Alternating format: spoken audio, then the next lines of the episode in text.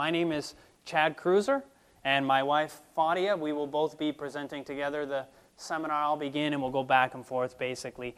Um, just to give you a little background of what we do, Fadia and I have been in ministry for about nine years, almost ten, and we we've been traveling around. We've been consistently putting on evangelistic meetings full time uh, throughout the United States and Europe and we speak kind of all over the place but what we what was happening was as we were doing evangelistic meetings we were meeting a lot of people. You know it's been historically popular to do stop smoking classes in our you know our prophecy series and so forth but i don't know if you've noticed but people don't only struggle with smoking right I mean, people come to our meetings and they don't just struggle with smoking. If smoking may be a very hour, uh, you know, thing. And so we did those seminars. We did the seminars on stop smoking, but we began to realize, you know, people have all kinds of, uh, you know, addictions, whether they're to a substance like drugs or whether it's something that they're just struggling with, maybe a personal habit that other people wouldn't think of as an addiction, but they know it's personally something that's destroying their life. And so uh, that kind of, while working with people, we kind of saw the need of that and things began to spring out of this while we were uh, working with people.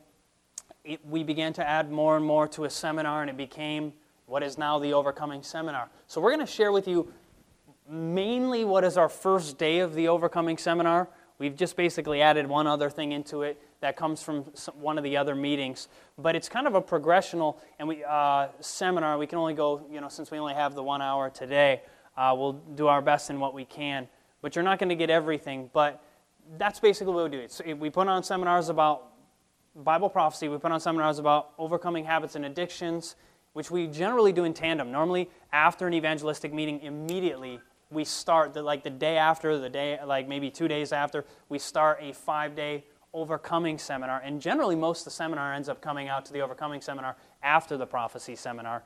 Um, that just gives you a little backup. We also do seminars on creation versus evolution and we do, um, I'm going to show you just a very quick clip of, we, we produce documentaries, and you're not going to be able to hear it very well, but I can just kind of talk about it a little bit as it's going on.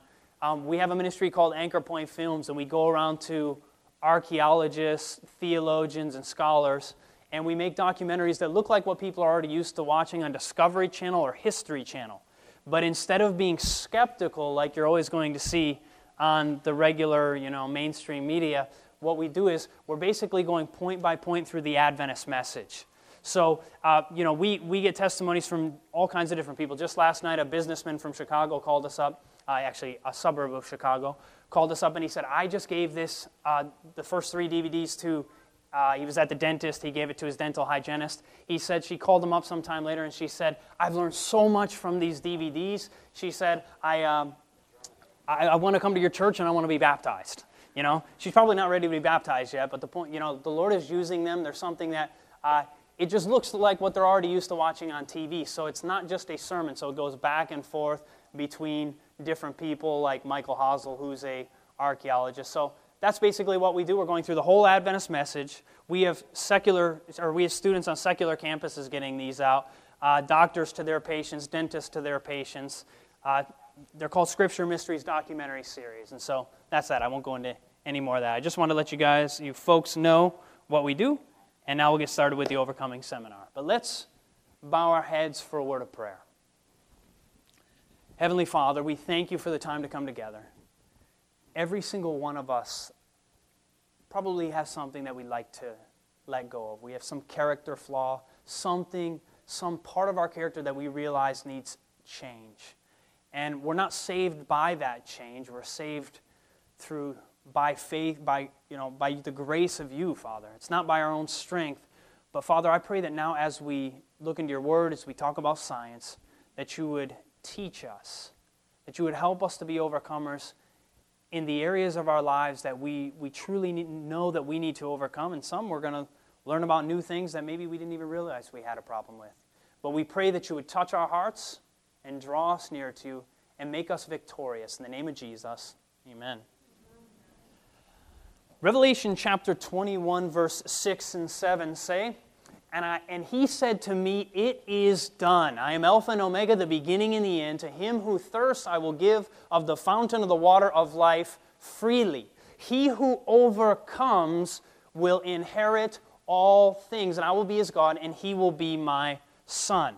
Revelation tells us that Jesus tells us that what? He says, He that overcomes shall inherit all things.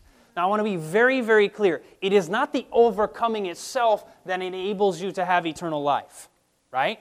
It's not because you've done something good that you get eternal life. It is because Jesus died on the cross to save you from your sins, and you accept Him as your Savior, and His perfect life stands in the place of your, you know, despicable life, and He takes your place. I want to be very clear. Uh, in, in the issue of salvation by works. There is only one way to be saved by your works. There is only one way.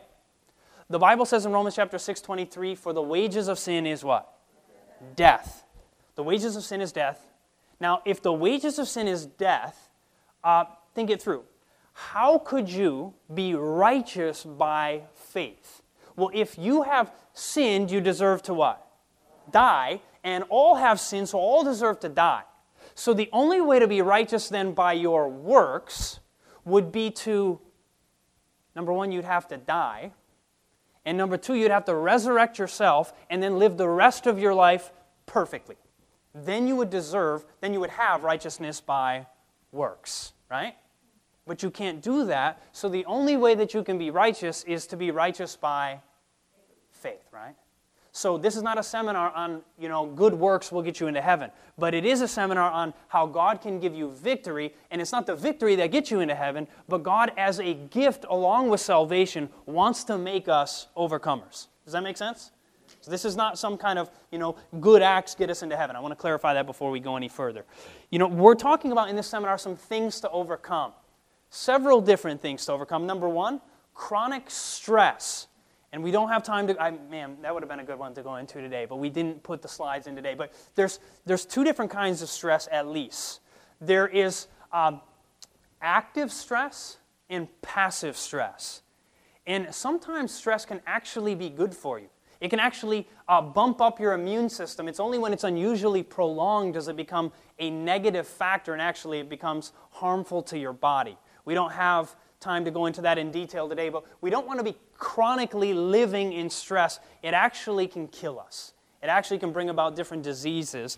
Number two, we want to overcome anger or lack of forgiveness. Now, anger in itself, of itself is not bad. The Bible says, Be ye angry and sin not, right? So there is a form of anger that is godly, but I'm guessing most the anger you have is not the kind from God, right?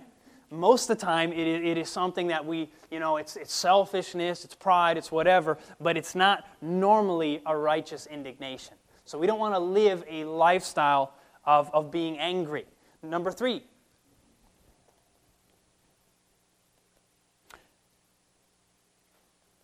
we also want to overcome eating disorders or eating unhealthy food meaning eating disorders may range from things you know from people who are eating too much or eating too little or you know gorging themselves and vomiting and all these kinds of things. The Lord wants to give us victory over these areas of our life. Number 4, we want to overcome addictions such as smoking, drinking, drugs, pornography and lust, television, gambling, or you fill in the blank.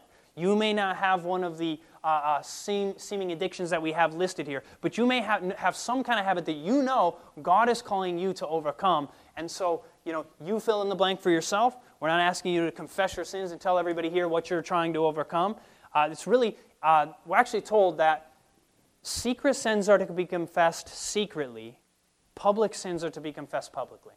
Meaning, if I'm angry with someone here in the meeting in front of all of you, I sh- probably should, you know, say, "Hey, I'm sorry. I was, I was mean to this brother here. I'm sorry for doing that to you." Uh, but meaning, if uh, if I have a secret sin, that should be confessed secretly to God. That's kind of the way it works. So we're not in the business of making everybody come and confess their sins to us. That is not quite biblical.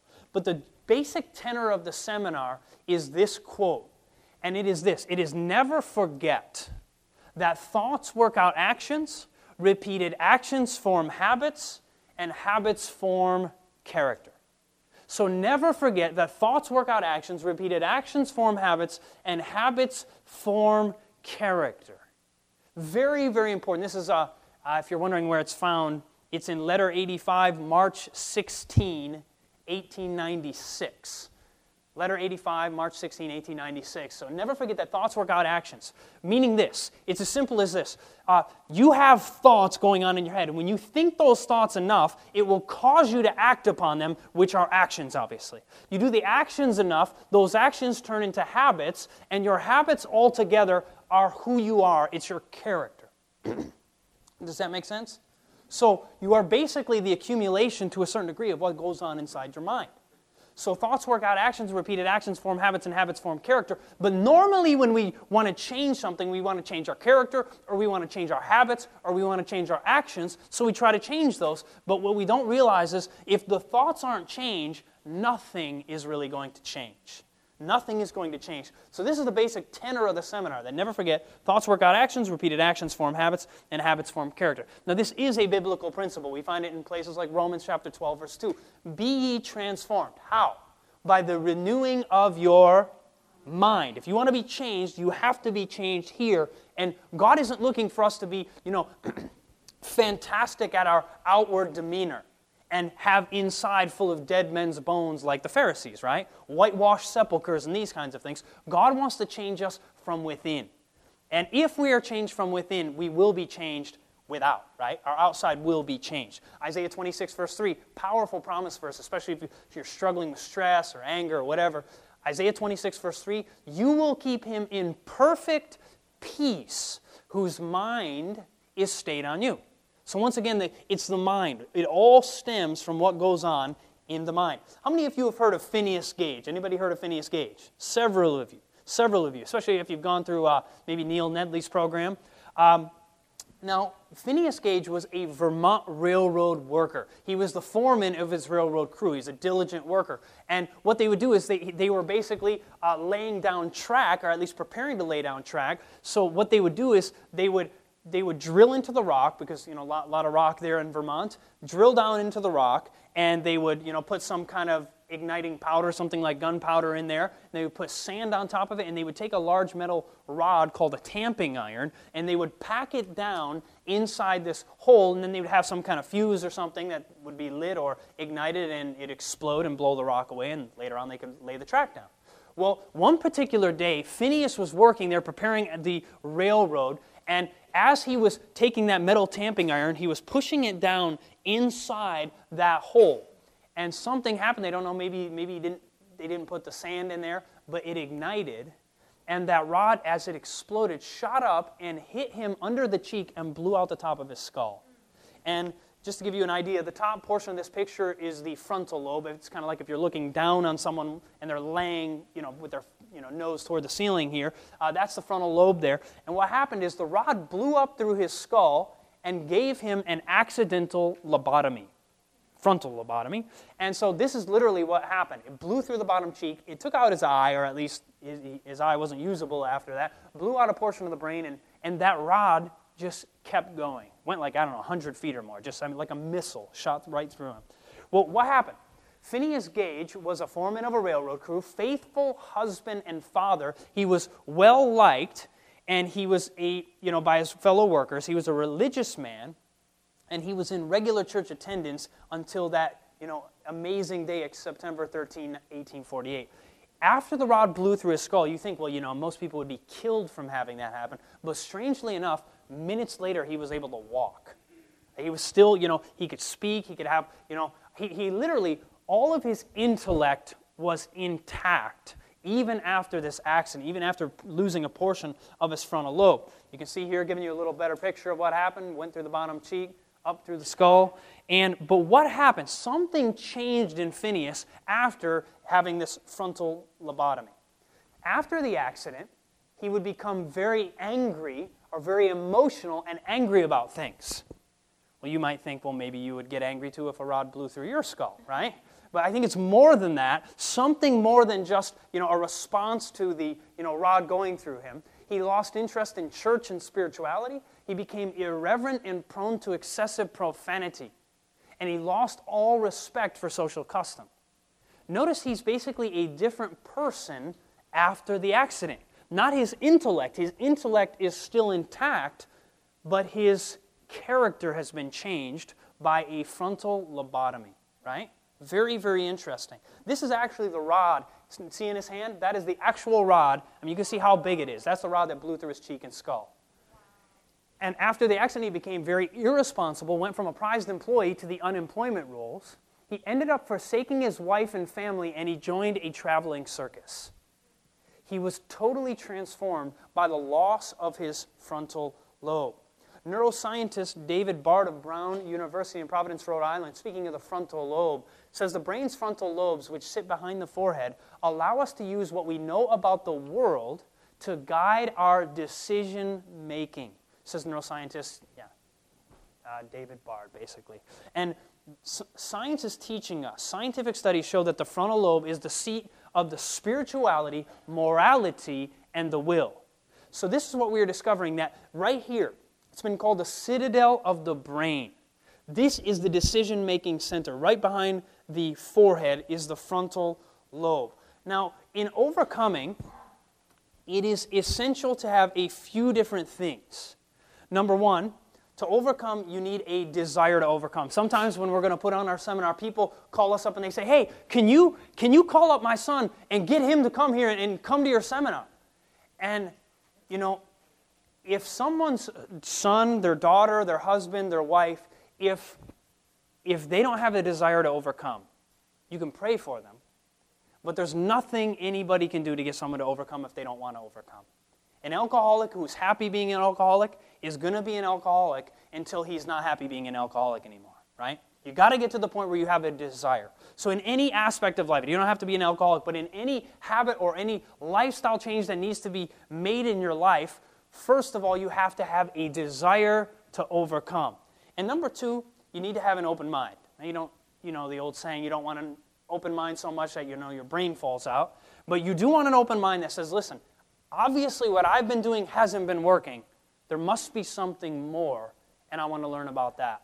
Um, yeah, I won't, I won't, go any further. My wife is going to come up quickly. She's going to give a little disclaimer um, before we go any further.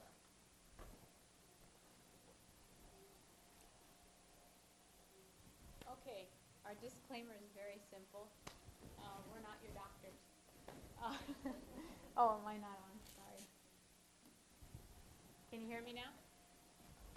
No? It is on, but let's see here. Is it muted? Oh, can you hear me now? Keep tapping on it for just a minute. There we go. All right, there we go. Am I on? All right, thank you. Sorry about that. All right, um, like I said, we're not your doctors, and you'll understand why we're saying that in just a few minutes, the way this program runs. Um, so we ask that if you are under the care of a doctor, that you continue to be so, but learn from these things and talk to your doctor about it and see what you can implement. But we're not asking that you go and change everything and not talk to your doctor or whatever it is you're doing. You know, we don't want to be extreme. We want to be mindful of what we're learning and, and implementing it as, you know, little at a time. Okay, with that said, we're going to continue with the thoughts that we've been having here. What was Chad just talking about? The frontal lobe, right?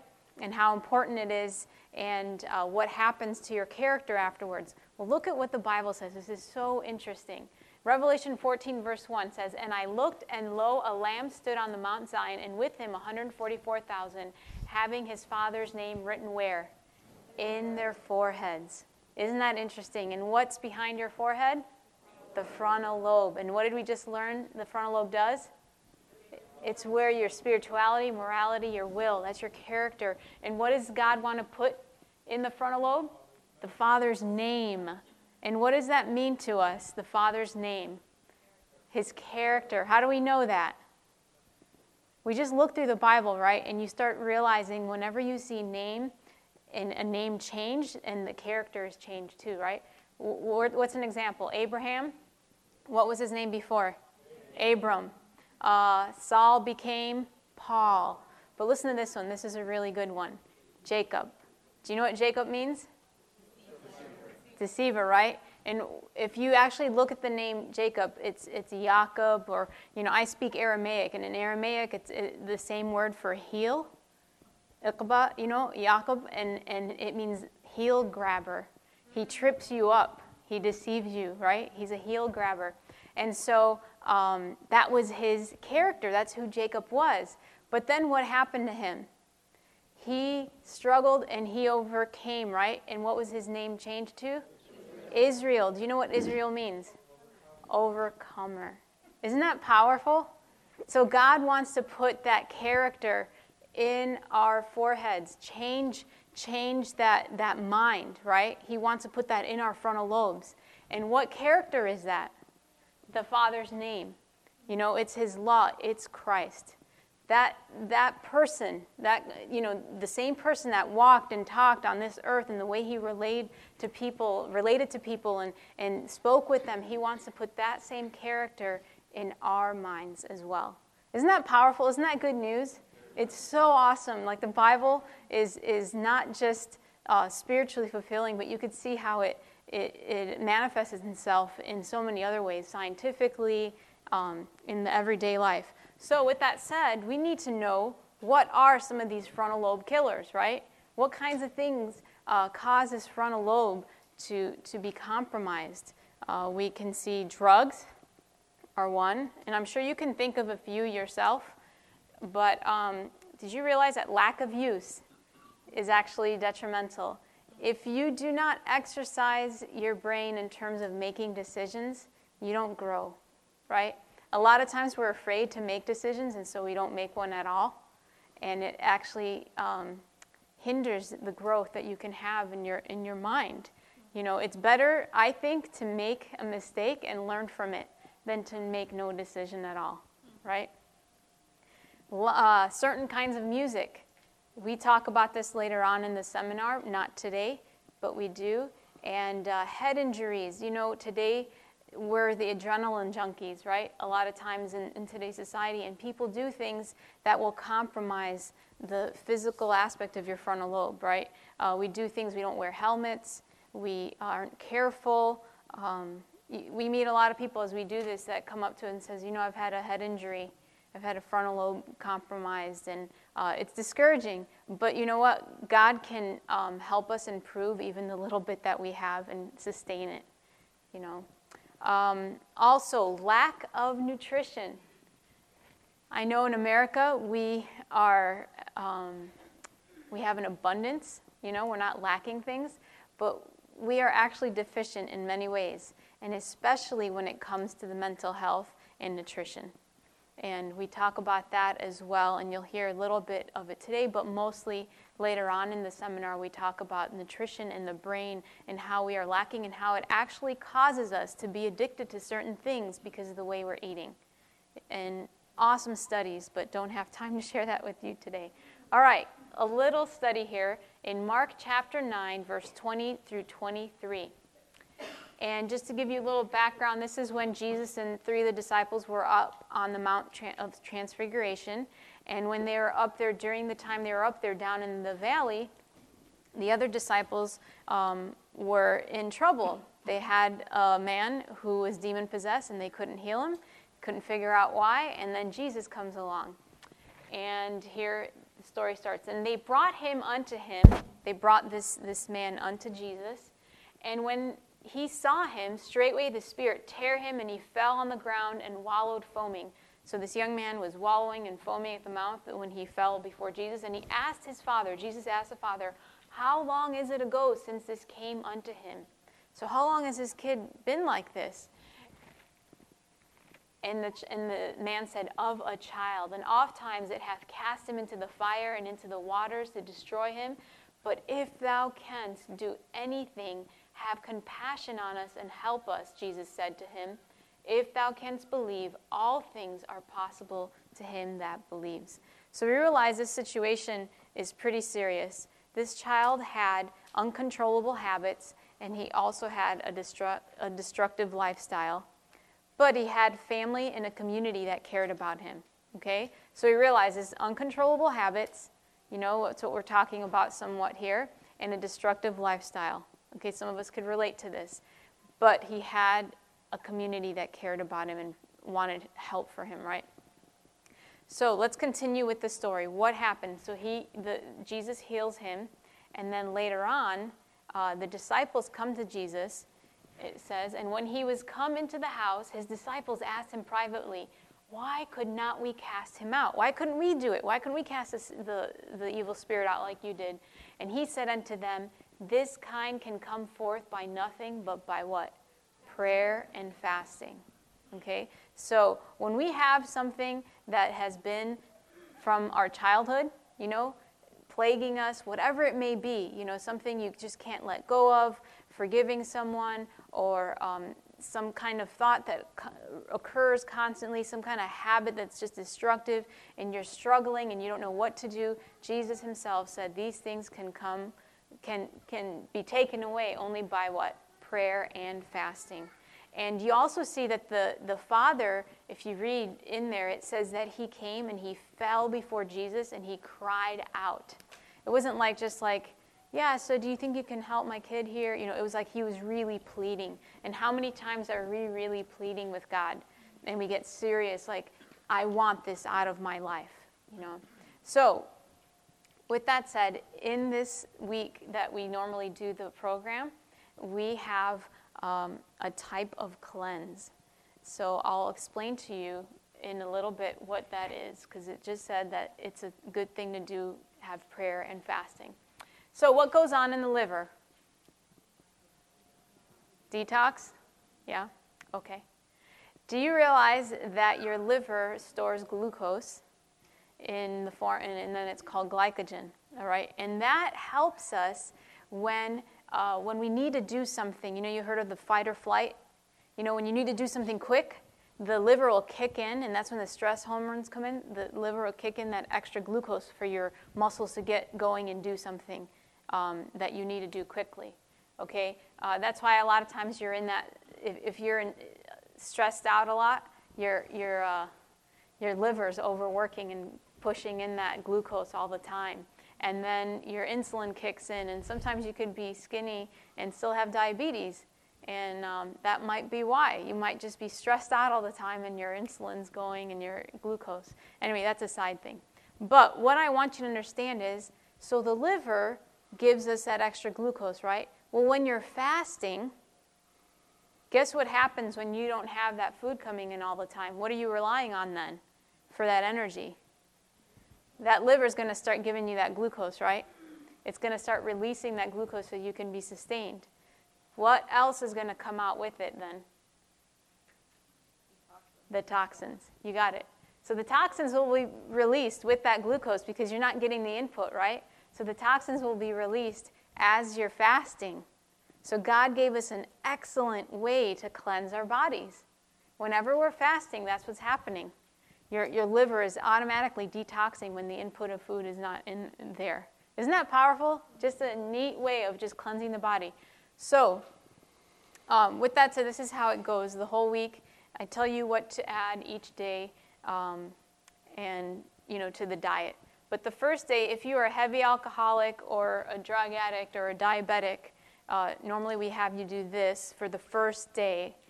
Um, it's water, fruit, veggies, and whole grain bread for the first day. Then um, everybody else, what we have you do is you do water, 100% fruit juice, and fruit. That means like 100% fruit juice, not you know 10% juice and sugar and stuff because you don't want to be spiking your blood sugar and then plummeting you know so um, is that clear so the first day this is what you would do we're not doing like a complete fast but you'll understand if, if you would go through the whole program why we do it in this fashion. It's really, really neat. People learn so much about themselves, their bodies, and what they're capable of as they go through this week. Because at first it's like, oh no, I have to do this, you know? But as people come back each day, they're like, hey, I'm kind of surprised. I'm doing better than I thought I would be doing on this. And it's really encouraging to hear the feedback from people as they're doing this. So that's, that's what we do the first day. And then, like I said, each day I add and I tell you what good things you're getting from each one of those things. 1 Corinthians chapter 6 verse 19 and 20 says, "What know you not that your body is a temple of the Holy Ghost which is in you which you ha- which ye have of God and you are not your own? If you are bought for you were bought with a price. Therefore glorify God in your body and in your spirit which are God's." So this, these are not our bodies, right? They don't belong to us, they belong to God. And we're to glorify Him through, through what we do with these bodies, right? People will see and say, wow, you really care um, about your physical being. And wow, something's changed about you. Tell me why. You know, we can glorify God through these things.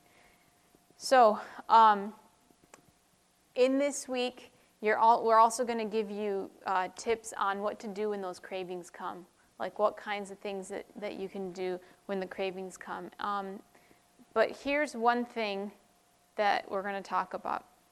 Do you guys know what this, this drink is, this super drink? What, what it does? It can increase energy and endurance, prevent kidney stones, aid digestion and elimination, regulate the body's temperature, and bring about a feeling of well being. Yet, very few of us consume as much as we should. Yes, you are right, it is water. Um, have you heard about this guy? He, uh, the body's many cries for water. It's a book written by this man. I don't know how to say his last name, so for that reason, we will call him Dr. B. Okay? Um, I'll just read this off for you. When the Iranian Revolution broke out in 1979, Dr. B was placed in the infamous Evin prison as a political prisoner for two years and seven months. It was there he discovered the healing powers of water. One night, Dr. B had to treat a fellow prisoner with crippling peptic ulcer pain. With no medications at his disposal, Dr. B gave him two glasses of water. Within eight minutes, his pain disappeared. He was instructed to drink two glasses of water every three hours and became absolutely pain free for his four remaining months in prison. Dr. B successfully treated 3,000 fellow prisoners suffering from stress induced peptic ulcer disease with water alone. While in prison, he conducted extensive research into the medical effects of water in preventing and relieving many painful degenerative diseases. Evin proved an ideal stress laboratory, and despite his being offered an earlier release, Dr. B chose to stay an extra four months in prison to complete his research into the relationship of dehydration and bleeding peptic ulcer disease. The report of his findings was published as the editorial of the Journal of Clinical Gastroenterology in June 83. The New York Times Science Watch reported this discovery on June 21, 1983. Okay, here we go. On this release, on his release from prison in 82, Dr. Uh, B escaped from Iran and came to America. At the Foundation for the Simple Medicine, he began to research the effect of chronic unintentional dehydration on the human body. His findings were published in the Foundation's Journal of Science and Medicine Simplified in 92 and 90, I mean 91 and 92. And they can be read on the uh, website watercure.com. Dr. B wrote his first book, Your Body's Many Cries for Water, in 1992, in which he stated that a dry mouth is not a reliable indicator of dehydration. A what? A dry mouth. The body signals the body signals its water shortage by producing pain. Dehydration actually produces pain in many degenerative diseases, including asthma, arthritis, hypertension, angina, adult onset diabetes, lupus, and multiple sclerosis. So interesting. These are all things that he studied out. Um, I found that to be very interesting. But this is what he, oh, I'll say this and then I'll tell you what he recommends on how much water to drink. So, what are the benefits of drinking water? It lower, lowers your blood pressure, elevates your mood, helps detoxify the liver. So, with the whole fasting program, what do you want to do all the time when we're fasting then? Drinking the water, right? Because you, as you're detoxing, you want to eliminate that and start clearing the body of the, the uh, toxins. Main, it helps you maintain or lose weight, maintains body temperature. So neat. We worked in Albuquerque, New Mexico, and the church we were working with had a family of roofers. And I kept wondering, like, how do these guys make it in the middle of the day standing on top of these roofs? And so I'd ask the guy, I said, what do you guys do to, to, you know, that you're not fainting up there? And he said, I tell my guys, you get up in the morning and you start drinking your water. And he says, I hydrate them. I tell them constantly, drink, drink, drink. And he says, it's your internal air conditioner. So isn't that awesome? God has given us a way to, to, to keep cool um, in spite of what's going on outside. Okay, it also uh, gives you clear thoughts. Your brain is made up of about 85% water. So, where's one of the first places you're going to feel um, a lack of water? Is in your thoughts, right? One of the first places you're going to feel anxiety, you're going to feel slow, um, not have the clear thoughts. You're going to, you know, it's going to affect you. And one of the first places is in your mind because you're 85% of, of your brain is water. So the question, how much water? Half your body weight in ounces is what Dr. B recommends from his book. So half your body weight in ounces. So if you weigh 200 pounds, how many ounces would you drink? 100. Okay? Now, how many of you are going to start doing that today? I hope not. All right, this is why. Everything should be done in moderation, right? You should start off doing it, right? And work your way up to that. If you try doing that just right now today, like just totally increase, and it would it would be overwhelming for one, and two, you wouldn't enjoy it. You wouldn't see the benefits of it. You'd be running to the bathroom all the time and say, "Forget this," right? So it's always good whenever you start something, do it gradual. So let's just start increasing. Be mindful. Okay, I need to start drinking more water, and then work your way up to that half your body weight in ounces. And if you're more active, then you need to drink more than that, right? Also, he recommends that you put one fourth teaspoon, and it doesn't have to be sea salt, um, but he recommends that you put one fourth teaspoon of salt to every quart of water. Okay, so what's that? It's for the electrolytes to make sure you get enough electrolyte. If you're if you're starting to take in that much water, um, it's going to dilute your electrolytes, and so that's not good. And you see a lot of sports players, what do they drink on the sidelines? It's not just water, but they drink Gatorade. So it's the same concept. And you don't taste it. In 32 ounces, you won't, you won't really taste that much salt. It's very little, but it's there to help take up the water too. All right, some things that we um, struggle with, or I should say it like this um, in any war, there's battles, right? And in every battle, you need to know what the enemy's doing. No, no army will go out and fight and not know what, what their opponents are up to, right? You're going to realize it and strategize and, and think about, you know, what are those traps? What are those traps out there and how can I avoid them or how can I um, um, get around it? So, what are some traps? There are some others that we mentioned, but here are a few for today. It could be a stressful place or a situation. Okay, how many of us could relate to that, right? There's stressful places. Um, for example, just going to uh, the DMV. You know, I don't know if that's what you call it down here or other places. Or you know, going to to some place like that where um, people don't treat you the best, and you got to wait in long lines, or just at work. Okay, anybody could be stressed out at work, and it could be a particular person you may be living with the person that stresses you out, you know, or, or causes you to be angry or whatever it is. Um, or it could be a repetitive memory. Uh, so many of us get plagued with that. My older brother was uh, killed by a drunk driver, and I wasn't there.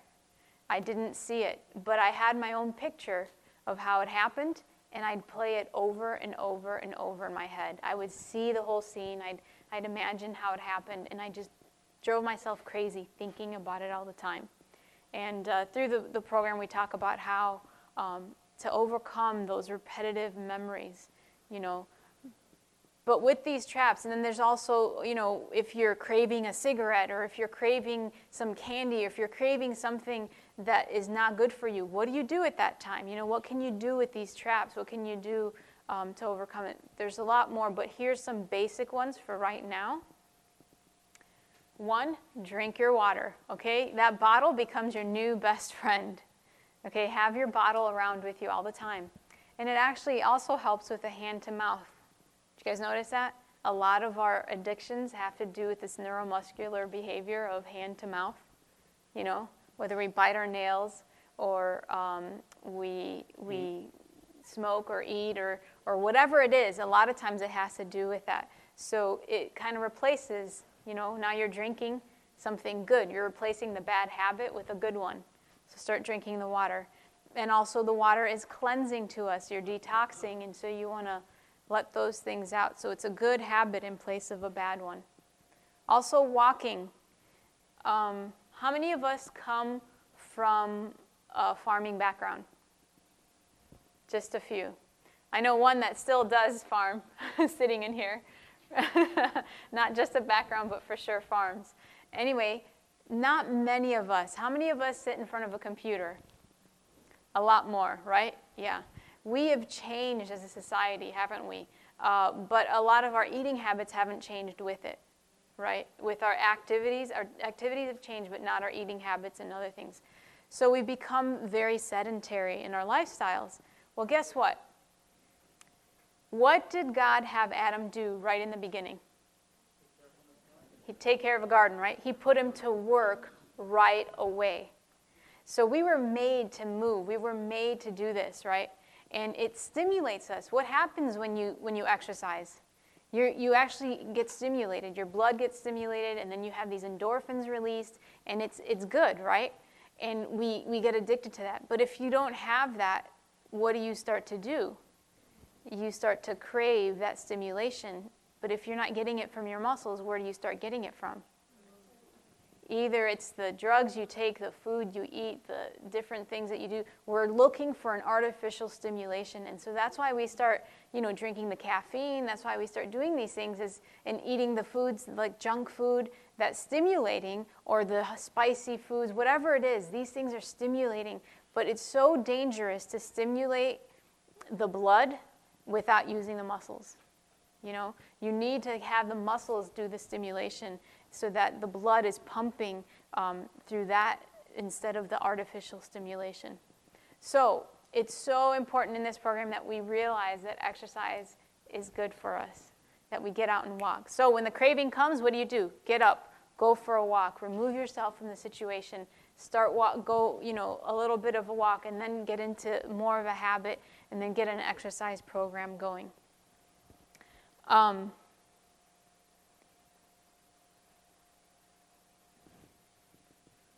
deep breathing, okay? We talked about being around a person or a stressful situation, right?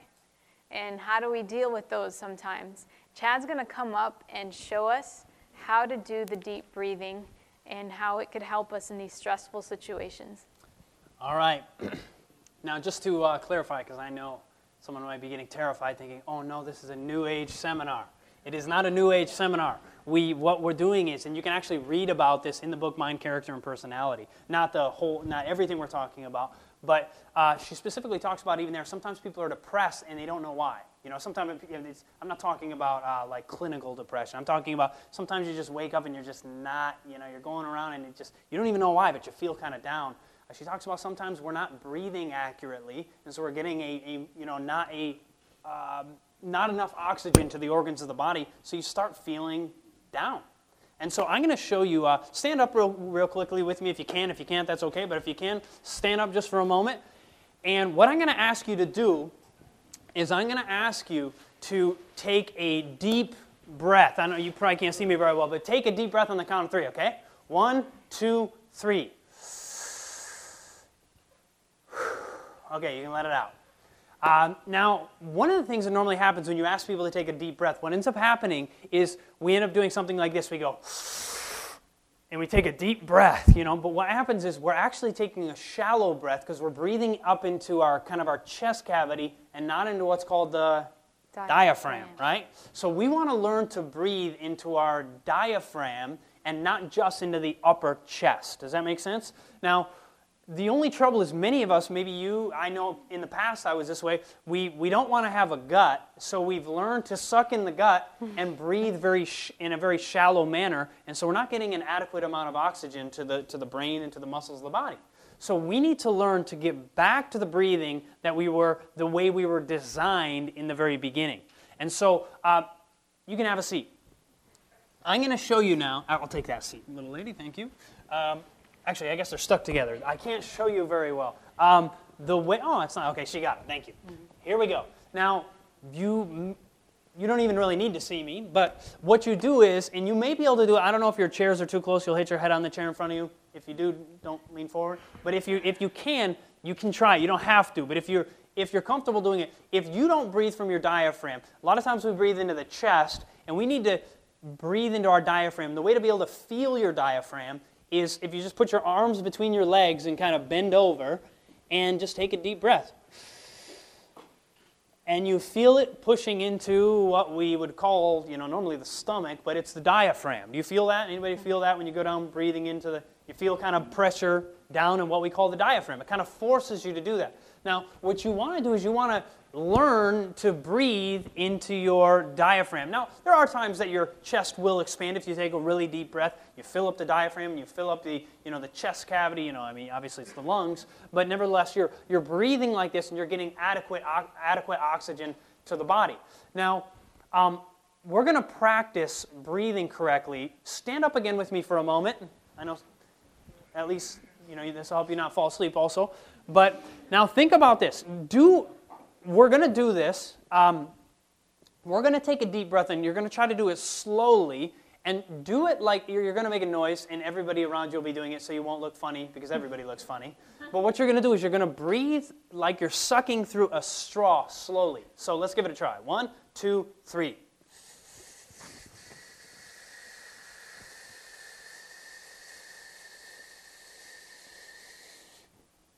Okay, you can let it out.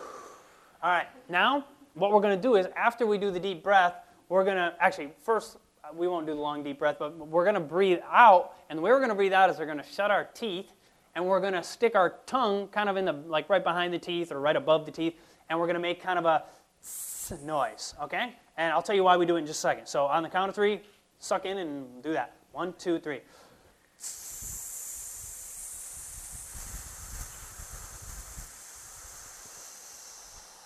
Okay, now what we're going to do is we're going to do the in and the out. We're just going to do a few. Actually, before we do it, just so you're not thinking the New Age thing, the reason we're doing this uh, is not the, the noise has nothing to do with any anything really. All we're doing is we're making ourselves breathe in slower. Because when, when you're tempted, when you're angry, when you're uh, stressed, what you don't normally notice is that you start breathing in a shallow fashion, generally kind of rapidly, shallow breaths.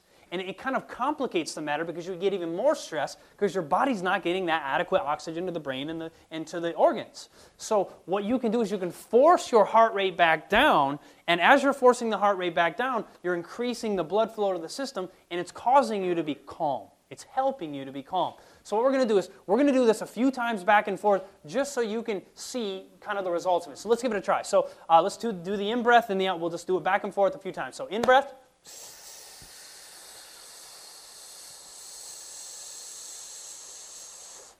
Out.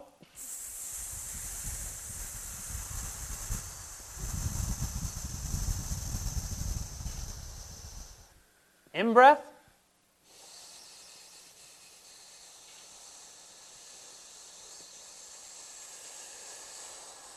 Out breath.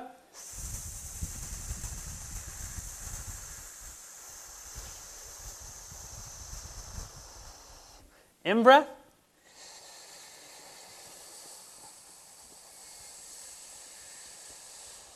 Out breath.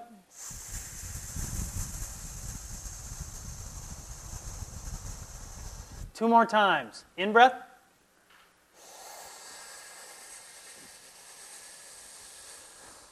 Out breath.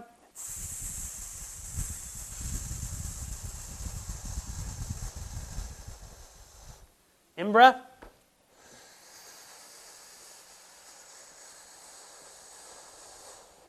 Out breath.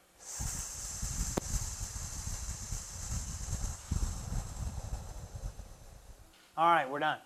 Does anybody feel any calmer? Anybody? Yeah, sometimes you can actually feel yourself becoming. You can sit down now. You don't have to keep doing that. Uh, you gonna bring now, that thing over here? The importance, uh, basically, your body. Many of us have been breathing shallow most of the time. We've kind of trained. If you look at a baby, how what is moving on the baby while they're breathing? What's moving? Their little tummy, right? Their tummy is going up and down, which is we, you know, the more factual term is the diaphragm, but it's their little tummy going up and down, right? Babies naturally breathe correctly. A normal baby is going to breathe correctly. We have kind of learned to breathe incorrectly. So we just, what we're doing is, it's not like we're coming up with some new fantastic thing. We're just getting back to the way we should be doing it in the first place, right? And so we need to learn to deep breathe so that we will have this. Uh, we've even had people come. A lady came back and she said, "Oh, I, I was having, I was going out to a lady in her upper 70s. She said, "Oh, I was going out to my mailbox and I started feeling pain in my back." And she said, "I thought I'd just try the deep breathing." She said, "I started doing that and she said the pain went away." Sometimes what's happening is we're not getting adequate oxygen to our body and it starts causing us stress. So we want to choose to lower the heart rate by the deep breathing and getting that adequate supply of oxygen. So when we're trying to, when the temptation comes or when the stressful situation comes, uh, you know, you try the deep breathing. For instance, uh, you know, you may be at work and somebody, you know, your boss comes and you may know your boss is mean and nasty and angry. And so if he comes up to you, you start seeing this happening, well, what can you do? When he gets close, you can just start going, right? Now, you probably don't want to do that. Now, the, the breathing, the sounds you're making are not, you don't have to do that. You're just teaching yourself to breathe slowly, right? The slow in breath, slow exhale will help you to calm down. So you don't have to make the noise. You can do the noise on your own just to keep you a reminder. I need to slow in or slow exhale, slow inhale, right? And also, when the temptation comes, we also, and more important than these, than these other three things, are Bible promises. When the temptation comes, when the difficulty comes, when the stress comes in, we need to be claiming Bible promises. So we're claiming the promises, uh, you know, and we'll talk about some of those in just a moment.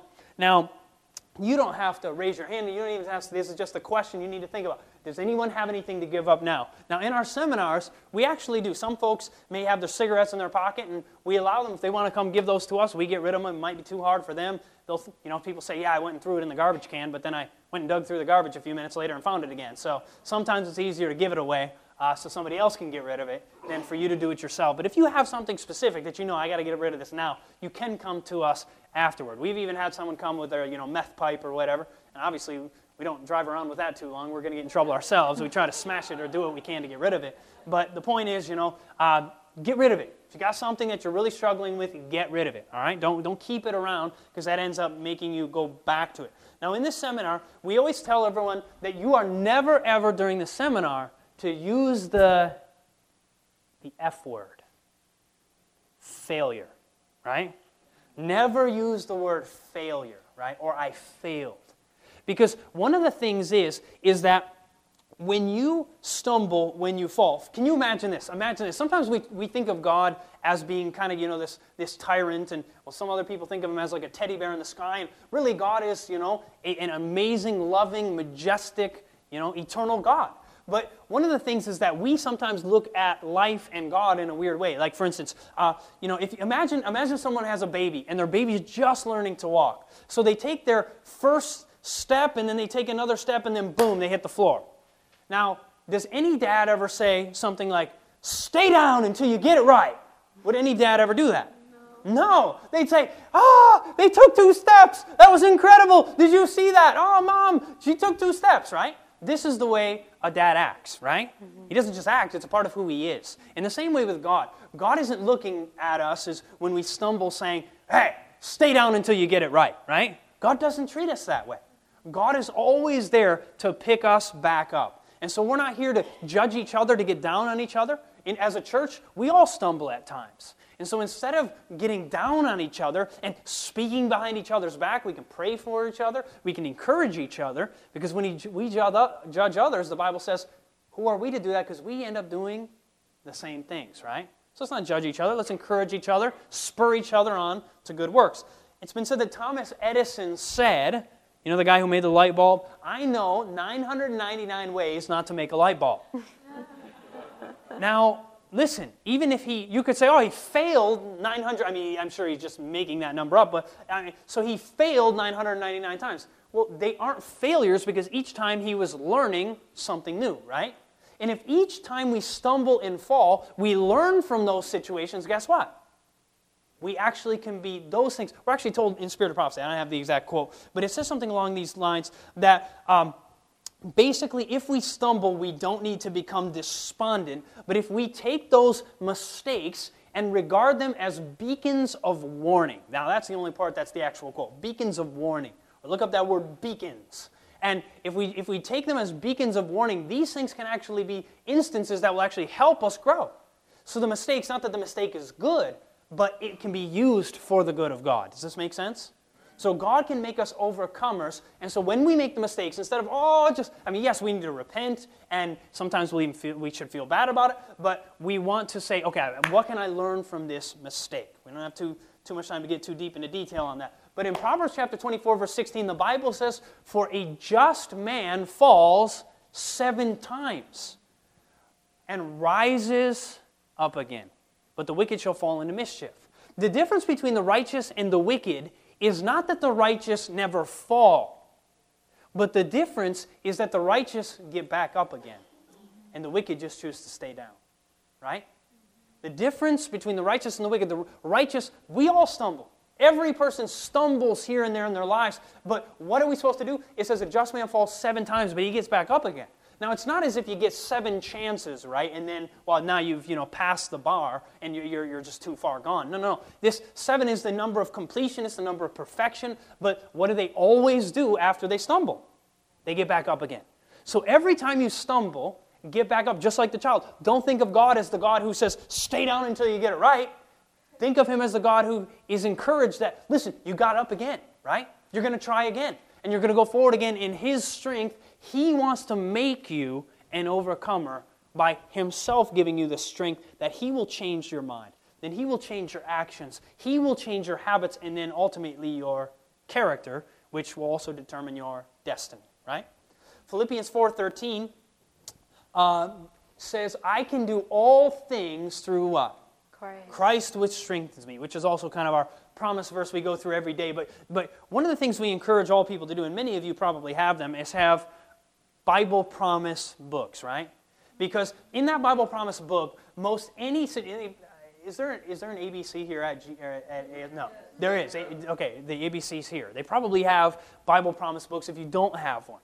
Well, Bible, Bible promise books, I, I, hopefully there's someone who has no clue what that is. But basically, it's a book, and in that book, uh, it'll have, like, you look in the beginning generally, and it will give, you know, the letters of the alphabet for different issues in life. Like you, the first one is many times something like anger, letter A, anger. So you want to learn how do I how do I get through the issue when, when the anger comes on? What do I do? And well, you got your Bible promise book. You look first page goes tells you to go right to anger. So you go to anger, and Proverbs chapter 15 verse 1 says what?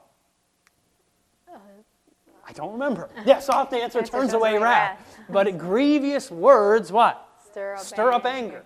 So once again, what do you do? So when the, when the anger comes on you, someone's, you know, someone's being mean to you, you, you start thinking, okay, well, I need to deep breathe rather than, you know, burst out at this person. And God, you told me a soft answer will turn away wrath. But grievous words stir up anger. If I, if I just respond the way they're speaking to me, guess what's going to happen? It's just going to stir up more anger. Anger in them and more anger in me. But God, you said a soft answer turns away wrath. Lord, help me to give a soft answer in this situation, right? And if we learn to do that by God's grace, He's the one changing us. It's not just some psychological gymnastics, but God is giving you the strength through trusting in His promise. Said, God, you said it. I feel like yelling at this guy, but Lord, I pray that you do something about it. I pray that you change me so that I can be a you know, benefit in this situation. So take the Bible promise book. Maybe for you it's lust. You go to L in your Bible promise book, and you can look in there, and maybe it'll have a verse like Psalms 101, verse 3 that says, I will set no wicked thing before mine eyes. I hate the work of them that turn aside. It shall not cleave to me. Psalm 101, verse 3. So I will set no wicked thing before my eyes, right? So you got to be careful when you're on the computer, right? You got to be careful the things you look at. You got to be careful with the things you watch on television because we are to set no wicked thing before our eyes because what does that cause us to do? It might cause us, if that's your struggle, to lust or to whatever it is. You, you know your struggle. And so find promises. And initially, you may forget them because you don't have it really memorized well. So you can just put it on a card and stick it in your pocket. And when the situation comes, you can pull the card out and read it and say, God, you promise this. You promise to God, and I trust that you will make this come to pass in my life. I'm allowing you to do whatever you need to do in my life to make this happen. So get a Bible promise book if you don't already have one. Now, there are two ways of looking at overcoming. one way to look at overcoming is to look at it as no way. No way God could ever uh, help, help me to overcome. I, this is in my family, it's in my history. There's nothing, there's no way that I could ever overcome this. It's in my genes, even. So I, I can't be changed, right? That's one way of looking at it. Or the other way of looking at it is saying, man, I've been struggling with my whole, for my whole life. But if God says that He can make an, me an overcomer, He must have something pretty incredible in store. Amen. Right? So you have a choice whether to hold on to heredity or cultivated tendencies and say, no, they, they are too strong, not even the God of the universe has the power to overcome these things in my life. Or you could say, God must have something incredible in store, and I'm going to trust His word, even though I don't feel like I could be an overcomer.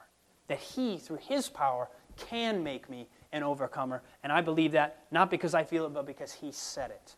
And we end up trusting His word and not in our own strength, right? Because we don't have the strength to be overcomers, but He does. And we're, we're, the Bible talks about us being uniting with His divine nature, right? He wants to unite us with His divinity. Not that we become divine, but He wants to give us the strength through Him to make us overcomers. Amen? Amen. That's good news.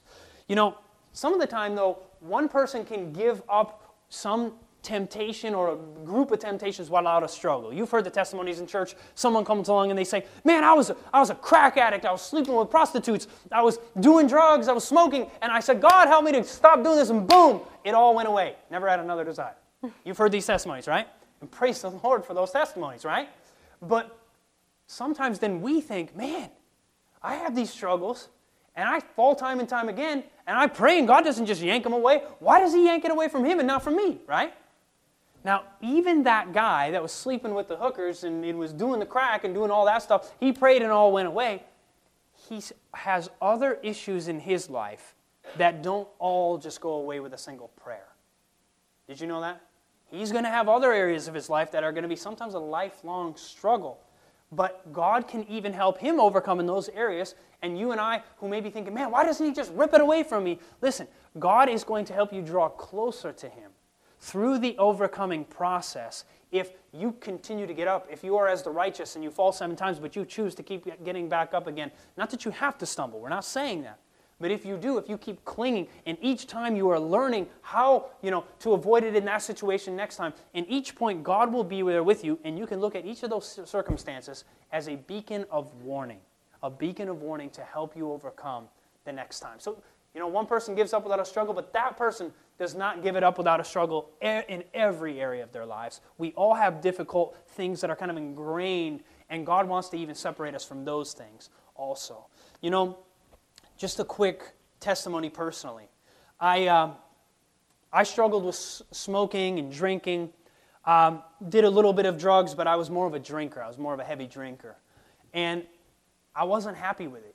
I, I, I, would drink myself to sleep at night. Not, not even in social, it wasn't a social thing. It was just something that I'd sit and I'd drink myself to sleep uh, watching Discovery Channel all night. I'd sit there until 3 in the morning and wouldn't remember going to bed. My mom would have to shake me awake in the morning.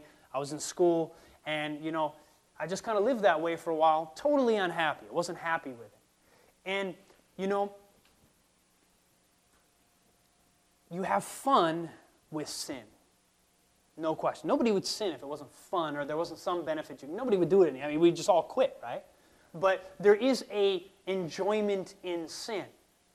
And so I would go to the party, I would do these different things, and I had fun. But when I would wake up in the morning and I was all alone in the silence of my own room, no music, no people around, just me alone with my thoughts, I was always empty. I was always empty. Always. And, and so what I would do is, as soon as possible, I'd turn on the radio, or I'd go drink a few cans of Surge, or drink some coffee, or I would smoke a cigarette, you know, as soon as I could after waking up in the morning. All of these things to kind of cover up the emptiness that I really had going on inside my heart. I was trying to cover up, you know, and then ultimately I would, you know, drink it away and kind of no pain while you're drinking. But then once again, once it all washes away and you wake up, you're alone with your thoughts, and there's nothing between. Basically, the only thing there was the Holy Spirit speak to my heart, and I knew I wasn't happy. And so, um, I remember I would take my pack of cigarettes because I, I, knew, I mean, you know, you know after a while this is no fun. At first it's kind of fun because sin's always fun in the beginning, but once you become truly addicted, it's really not even fun anymore. But you just can't stop. You're addicted. So I would take the pack of cigarettes, I'd crush them, and I'd be driving down the road and I'd throw them out the car window, which you shouldn't do because it's littering, but I would, that's what I would do, you know? And then two, three hours or, you know, that same night, I'd be back buying another pack at the liquor store, you know? So I'd go back and do it again. And this happened time and time again. And then, you know, I, I, was, I was in high school and then into college. And, and while I was doing this to make a living, I was moving furniture and laying carpet. I was doing both. Uh, well, you know, off, I went from the moving furniture, laying carpet. And while I was doing that, you know, I'd be carrying something up the steps. And man, I'm just winded. I'm thinking, man, I'm way too young to be winded walking up a stairwell. I mean, this, just, this isn't good. And so I thought, man, I got to quit smoking. And the, the thing was, I was really good at quitting smoking. I could quit just like that. And I would go immediately to chewing tobacco. And, and then I would chew tobacco until my teeth started hurting. And then I knew I needed to quit chewing so I could quit every time. And I'd go right back to the cigarettes. And I went back and forth between cigarettes and chewing tobacco. And you know, you may know they put, they put uh, fiberglass chips inside the chewing tobacco to cut your lip so that it gets into your bloodstream. Because I tried the kind without the, without the. Fiberglass and it didn't do the trick. So I had to go back to the fiberglass kind. And so basically, and you even get to the point where you begin to enjoy the pain, strangely enough. This is what the devil does to us when we're addicted. So I tried over and over and over. And sometimes I would even quit for a few days, maybe even, I don't know, a month or so. But then I would ultimately fall back into the sin. I would fall back into it. Unhappy with it, hated it, but you think maybe, maybe this is going to make me happy. And so I tried over and over, and, and I'll tell you this, and um, there's more in the seminar. You know, it's, it's, it's a uh, five to six, seven part seminar. But I was out in Colorado, and I was uh, just kind of simple. I was uh, I drank a ton of caffeine, tons and tons and tons of it, and I was doing the chewing tobacco, and uh, but we were. I had a headache every day while I was on a camping trip, and, uh, and they told me it was altitude sickness. They said drink water, so I was drinking a ton of water Headache, headache, headache, never went away. At the end of the trip, someone finally said to me, Hey, do you drink a lot of caffeine? I said, Oh, I drink a ton. And they said, Oh, here, here's a Folgers single, basically a coffee, you know, like a tea bag with coffee in it. So I put that in the water there, some cold water, drank that, and boom, within five minutes, my headache was gone. Headache was gone. So I realized for the first time in my life, I'm addicted to caffeine. I didn't know it. If you would have said, Are you addicted to caffeine? No, no, I could you know, quit at any time. But I was physically addicted at this point, and I didn't realize it. And one of the things for smokers is statistically, those people who are going to overcome smoking, you know, three to six months after quitting, are going to be those people who also give up caffeine. Because one drug works with another. We don't always think of caffeine as a drug, but it is. It's a stimulant. We're stimulating our body. And so God wants us basically to point by point give up all the temptations. Now, I mean, not, I mean, not just all the temptations, but all the addictions we have, right? If we're taking stimulants, if we're taking these things, we're going to be much better off by letting go of these things so that we can change the other areas of our lives. In closing, I think we have to be done by 3:45, right? I'll make it very quick. Is that right? 4:45. I'm sorry, my clock's an hour off on my. So 4:45. So we have basically five minutes. Um, quick story. How many of you have ever been to Wall Drug? Wall Drug. All right, probably 10 of you, 8 of you. Now, uh, Wall Drug, you probably wonder, those who haven't been there, what on earth is Wall Drug, right? If you ever go to South Dakota, if you've been to South Dakota, you've probably been to Wall Drug. Because when you drive through the state of South Dakota, there's very, very little of anything in South Dakota. You got the, you know, the faces, right? You got, you know, the, you know, what do we call it again? Mount Rushmore, Mount Rushmore. I should know. I lived right by it for a while. I couldn't think of it. Well, uh, so basically, you got Mount Rushmore, and then you got like dirt and grass, and then a few mountains around Mount Rushmore. But otherwise, the, the whole east side of the state is pretty much empty.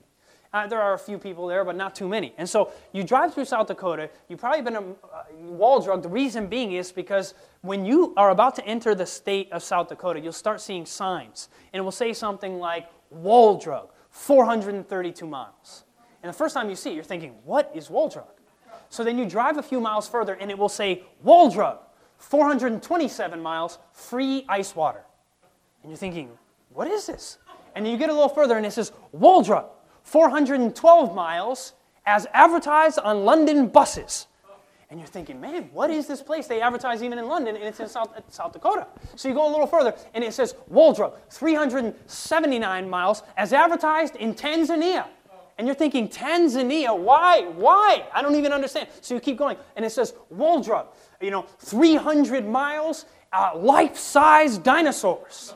And you get a little further, and these signs are littered. there's nothing else in South Dakota except for these signs. Not really, there's, there's other things there, but there's very little other than these signs. And so as you're going, you're thinking for hours about wall drug.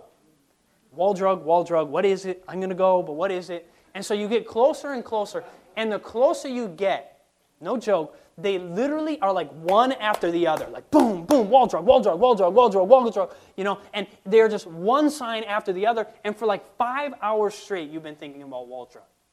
And so you do what everybody does when they drive through South Dakota the first time. They stop in Wall Drug to figure out what it is. what it is, is there's a town in South Dakota, South Dakota called Wall, and they have a drugstore. and they got you to go because they had all these billboards. And so what happens is you get there, and they also have like a cafe with like buffalo burgers and like trinkets and junk and a bunch of stuff you don't eat. So you go, you see it, and you feel totally let down, right? Like, that's what I was thinking about for the last five hours. And so you're not happy with it. But I'm going to be, you know, and I've had this over and over. So I've had to drive through South Dakota over and over. So when I'm going through South Dakota again, what happens is I'm about to enter the state and I see it and I finally see that first billboard and I think, here we go again, right? And then I start seeing the billboards and seeing the billboards and literally for like five hours I'm seeing the billboards again and I, and I decide I'm not going to go there's no reason on this planet to go to Wall Drug. I'm just going to drive right by. And so I'm driving, and then you know you get closer and closer, and you're seeing you know five cent coffee, you know uh, free ice water, and the buffalo burgers, and you're seeing all these signs. And as I'm getting there, you know there's one after the other, and I decide I'm not going to go. And so as I'm driving by, I see the exit, and I'm decided I'm not going. And I drive by the exit, and as I pass the exit, and I'm not kidding with you, as I drive past the exit, I feel like I'm missing something. I literally feel like, man, you know, maybe it'll be a little better this time, right? But it's never going to be any better. It's always going to be, you know, a drugstore and buffalo burgers, and I'm a vegetarian, so it doesn't work. But nevertheless, so the devil does the exact same thing. He gives us these repetitive memories. Don't you remember when you used to do that? You remember how nice that was?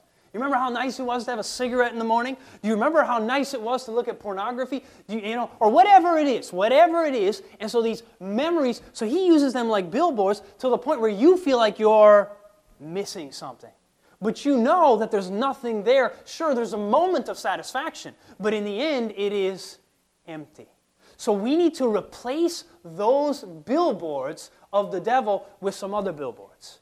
Every time those thoughts come up, every time the temptations come up, we need to take the promises of God and we need to say, God, you said this. I know that the devil's telling me this, but you said this. Father, give me strength to be an overcomer.